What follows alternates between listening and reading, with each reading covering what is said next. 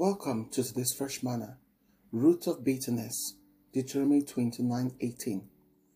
The day that any of you, man or woman, family or tribe of Israel, begins to turn away from the Lord our God and desires to worship these gods of other nations, that day a root will be planted that will grow bitter and poisonous fruit.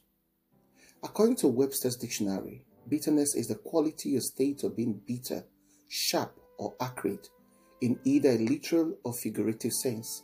Grief, resentment, severity, sarcasm, deep distress, or vexation of mind and spirit. While spiritually, this is any root that bears poisonous and bitter fruit. Our world is thriving on so much bitterness right now that it must grieve the Lord to see so much inhumanity to man that stems out of bitterness. Bitterness is everywhere you turn, even in the church. Believers are full of bitterness like Simon in Acts 8 21 to 24 because of their unrepentant nature, who does not get the answers to their prayers.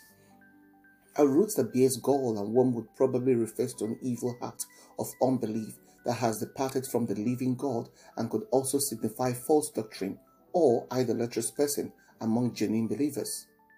Have you ever experienced that sense of anguish of the soul that brings bitterness either from unfulfilled desire or from frustration? Job 7:11 tells us he got to that point where he saw all that was hopeless and decided to indulge himself in complaining about his circumstances.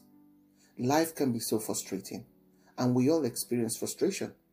It usually comes from trying to do something about a situation we can't do anything about. We get frustrated because it seems things are taking too long or no one is willing to help us. We get frustrated because we don't have the money we need or the aches pains and burdens we have prayed to be removed from us keeps on going. During his trial and difficulties, Job felt as though there was no need to, no one to help him or defend him in chapter 9, verse 32 and 33. Have you ever felt this way? A root of bitterness signifies a poisonous plant.